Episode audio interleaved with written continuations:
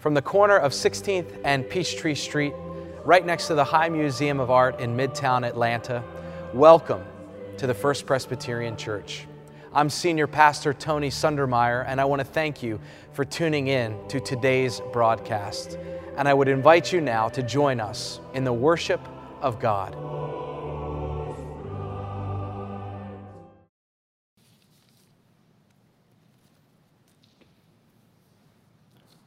Our first scripture reading comes from the prophet Isaiah. Hear now the word of God for you and for me. Have you not known? Have you not heard? Has it not been told you from the beginning? Have you not understood from the foundations of the earth?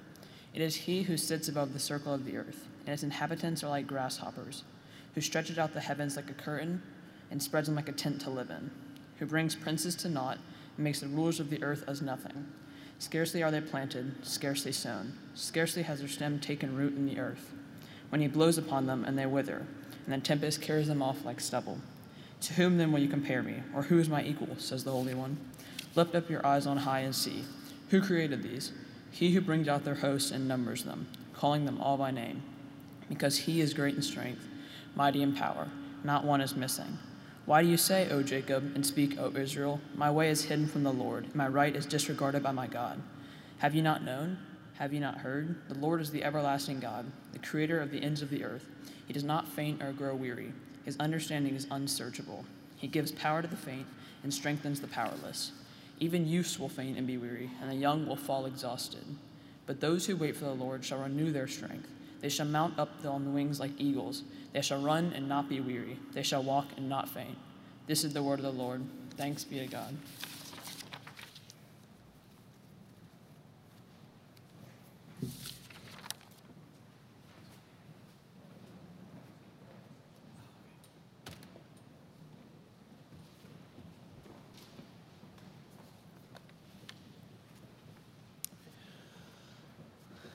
Before I read our second uh, scripture, a true confession, I have a love hate relationship with sermon titles. Uh, because of our communication timing, uh, we need to come up with titles a few weeks in advance, and so you do your best to discern the direction that you might go uh, within that sermon, sensing where the Spirit might lead. A few weeks ago, I thought that an appropriate sermon title for today would be Lifted Up. But as it turns out, the Spirit blew a different way and the direction uh, turned.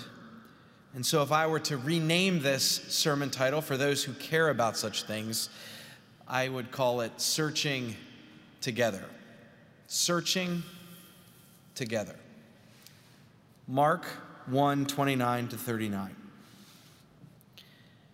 As soon as they left the synagogue, they entered the house of Simon and Andrew with James and John. Now, Simon's mother in law was in bed with a fever, and they told him about her at once. He came and took her by the hand and lifted her up. Then the fever left her, and she began to serve them. That evening at sunset, they brought to him all who were sick or possessed with demons, and the whole city was gathered around the door. And he cured many who were sick with various diseases and cast out many demons, and he would not permit the demons to speak because they knew him. In the morning, while it was still very dark, Jesus got up and went out to a deserted place.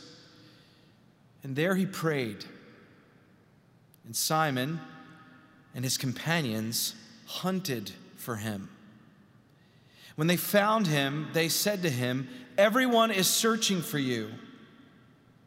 Jesus answered, Let us go on to the neighboring towns so that I may proclaim the message there also, for that is what I came out to do. And he went throughout Galilee, proclaiming the message in their synagogues and casting out demons. Friends, this is the word of the Lord. Thanks be to God. Would you join me in prayer? Lord, break open this ancient word afresh to us this day so that we would be different people, that we would be comforted, that we would be challenged, that we would be conformed to the likeness of your Son, Jesus the Christ. It's in His name that we pray. Amen. Well, the two lectionary texts that are set before us today, the one from Isaiah that Clegg read and the one from Mark, uh, these two texts have reminded me that there are at least two points of crisis within the spiritual life as we seek to humbly follow Jesus Christ. I, I use the word crisis with both intention and purpose because there are times when the equilibrium and the balance of our faith is tested or it's shaken, shaken by some event or some thought or a series of thoughts or something that was hidden from us that has now been revealed, a, a truth we now know. I want to be clear that spiritual crisis is not failure. Spiritual crisis does not mean you have failed God or you have failed yourself. Spiritual crisis does not indicate that you are weak or somehow less of a Christian. On the contrary, to experience a spiritual crisis means one, you actually possess deeply held theological and ethical convictions that anchor your faith and anchor your life. And two, because you and I live in a beautiful yet broken world, there are events and circumstances that provoke and challenge and upset those very convictions. You see, spiritual crisis is actually only possible because of the substance and the depth of your faith. It's only possible when you have a substantive faith. To, to put it as plainly as I can, spiritual crisis is actually inevitable for anyone who dares to believe, for anyone who is vulnerable enough to trust. The two points of crisis I'm thinking about today, the two points of crisis I'd invite you to consider today, are very much interrelated. Each crisis, I think, can be summarized in one single sentence. The first point of crisis is this crisis comes when it seems that my way is hidden from God. That my way is hidden from God. And a second crisis, as I said, is related to it. It simply flips the script. That it seems that God's way is hidden from me. That God's way is hidden from me. My way is hidden from God. God's way is hidden from me. These are points of spiritual crisis. And I'd like to speak to each one in turn. First, the crisis my way is hidden from God. This particular crisis is made manifest in what appears to be God's apathy or God's indifference or God's non intervention in regards to the plight in which we find ourselves, to the circumstances we experience. We might ask Does God not see my struggle? Does God not know what I know? Is God distant from my suffering or my regret or my grief or the chaos or the strife of my life? My way, that is, my life, seems to be out of view from God, who is supposed to know me, who is supposed to see me.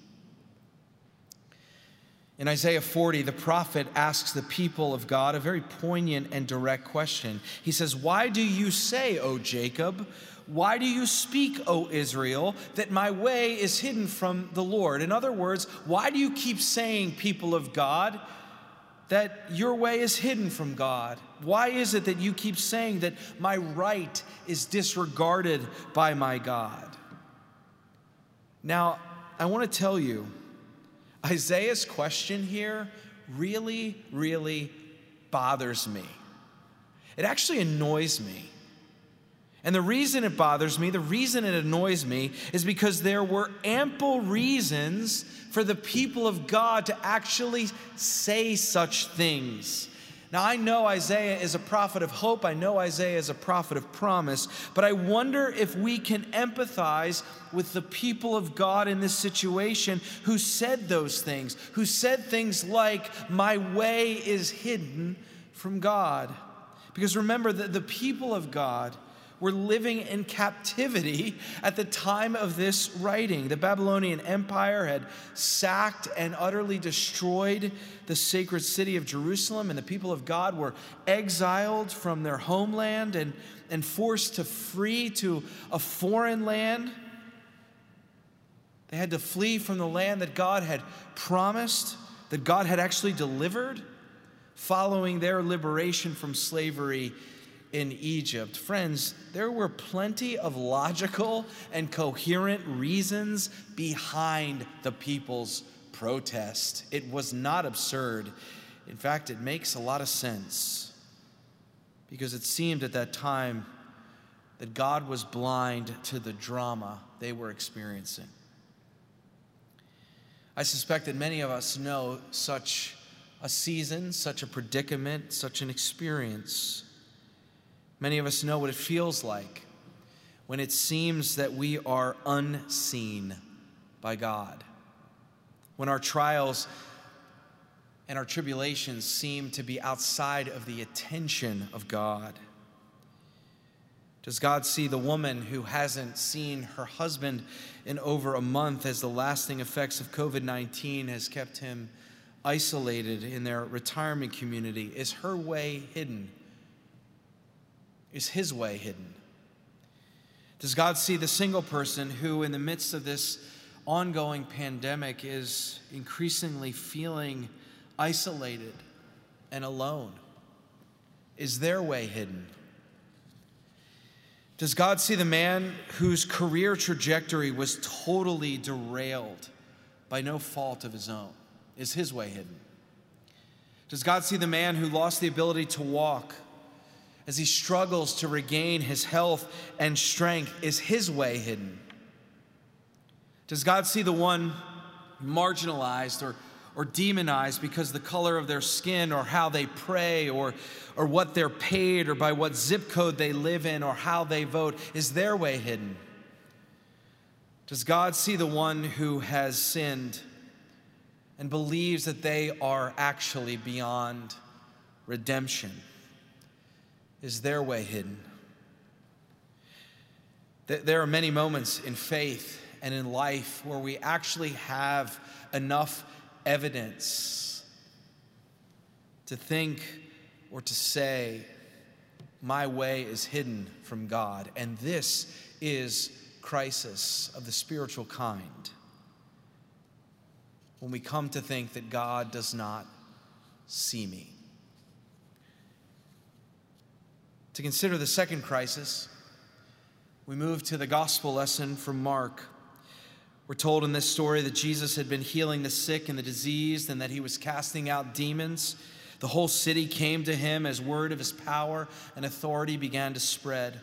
The story, however, takes an interesting turn. After a full day of healing, Jesus got up and went to a deserted place to pray.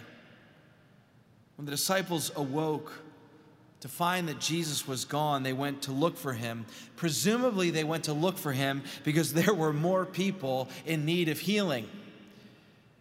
There were more people to be cared for, more people to be liberated, more people to be restored. The disciples wonder, Where is Jesus? And they go out looking for him, but they can't find him. He's, he's gone.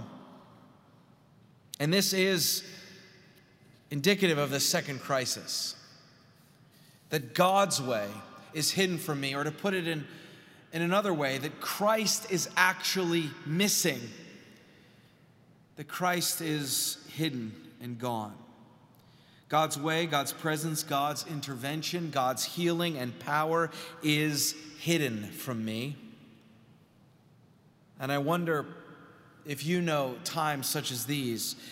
I wonder if you've experienced these points of crisis We've been rooted, many of us have been rooted for a very long time, even to our Sunday school days, rooted in the promise that God is with us and for us, even until the end of the age. And yet, God, it seems, sometimes goes missing.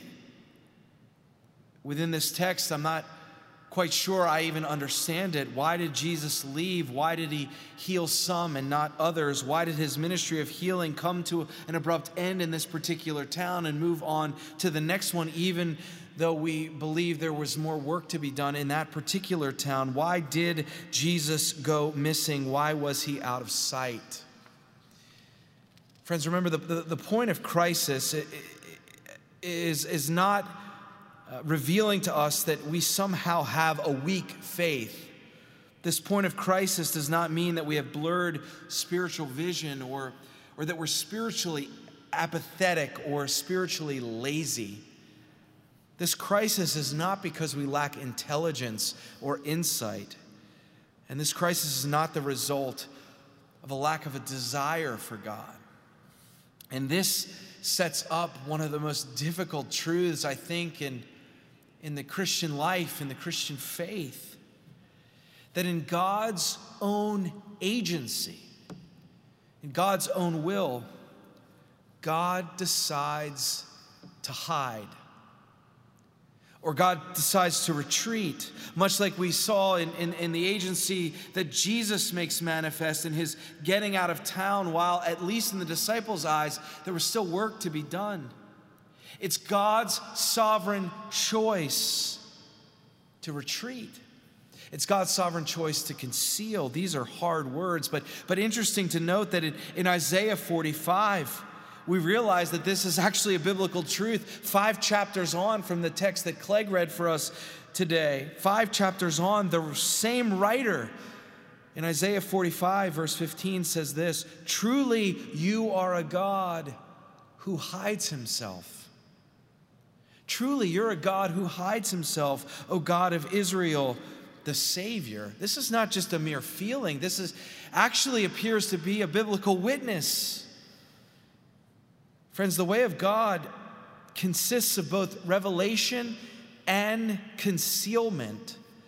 God reveals God's self to us through the covenant of with Israel and, and through the incarnation of Jesus Christ, but we also stand on firm ground to make the assertion that God sometimes hides, that God sometimes retreats. It's like the old hymn says immortal, invisible, God only wise, in light, inaccessible, hid from our eyes.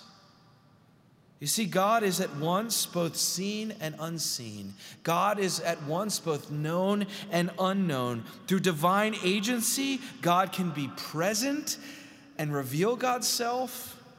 And through that same agency, God, in God's sovereign will, can retreat, can be absent. God's will can be revealed, and God's will can be veiled in mystery. And this truth, this hard, hard spiritual truth, makes the second spiritual crisis even possible. God's way is hidden from me, God's way is veiled. My way is hidden from God, God's way is hidden from me. These are two crises we face. So, what do we do about it? What do we do in the midst of these two crises? How do we show up? How do we believe? How do we pray? How do we keep moving forward in faith? What do we do? The wisdom I would offer is certainly not my own, but comes from the texts themselves. For both of these texts implore us explicitly and implicitly to not give up searching to not give up the quest. In Isaiah 40, the prophet proclaims, But those who wait for the Lord shall renew their strength. They shall mount up with wings like eagles. They shall run and not grow weary. They shall walk and not faint. The Hebrew word here for wait is also the word to describe the act of eagerly and earnestly searching for something or someone. To say it in another way, but those who look eagerly for God. Those who look eagerly for God shall renew their strength. Those who look eagerly for God will run and not grow weary, walk and not faint. When we are in crisis, when, when our way seems to be hidden from God, we search and quest to be seen. We go after God in prayer and in lament, and we cry out. We study the scriptures.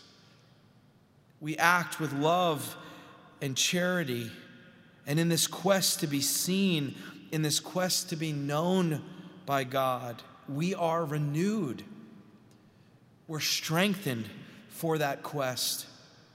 When our way seems hidden from God, when our plight seems to be outside of God's vision, we search to be seen. And, and, the same goes for the second crisis. When God's way is hidden, we search. We keep searching. The disciples, I think, are exemplars of this quest in Mark 1. They don't just sit around, right? We don't see them sitting around and say, I wonder where Jesus went. I wonder what time he's going to be back. No, they, they actually get up and they go. They go after him. The Greek word conveys uh, the sense of a hunter uh, chasing after prey. Our English transa- translation actually conveys as much. It says, And Simon and his companions hunted for Jesus. The language is quite strong. When we face these crises, we chase, we pursue Christ, we go after him. Not only so our way may be seen by God, but so that God's way may be seen by our own eyes, may be seen by us. There's one more thing to note, and I'll, and I'll close with this. The search for Jesus in Mark, don't miss this, it was done in community. It's subtle, but it's so very important. Simon and his companions, says Mark, searched for Jesus together. His companions searched for Jesus together. Mark tells us that, quote unquote, everyone was searching. People were searching for him in community and as a community. They searched together, not by themselves, not as a one person search party, but as a collective, as a whole. This is such a simple but important reminder that the spiritual crises we face do not have to be faced alone. They do not have to be faced alone. They can be, and perhaps ought to be, shared crises. And perhaps it's a shared search, right? Because here's a little secret you are not the only one who struggles with the prospect that your way is hidden from the Lord. And another secret you're not the only one who wonders why it seems God's way is hidden from you. You're not the only one. But let's be honest, most of the way we gather, most of the way we quote unquote do church actually perpetuates these secrets. It can leave little room for us to admit that we face these kinds of spiritual crises. Sure, we're going to be vulnerable to a certain extent. We're going to be vulnerable to a point. We're going to share about a, a, job transition or a job opportunity we'd like prayer for. We're going to share about a big decision we have to make. We're going to share about an illness we have or someone we love has. We'll talk about in the life of the church committee work. Uh, we'll talk about various ministries. Maybe we'll even talk about a sermon we heard. But I rarely hear, rarely hear in the company of other Christians someone say, I feel as if God doesn't see me. I rarely hear that. Or I feel as if God is missing in my life. I can't find God. Truth be told, I rarely say it. I rarely admit to it, even though these are my crises too.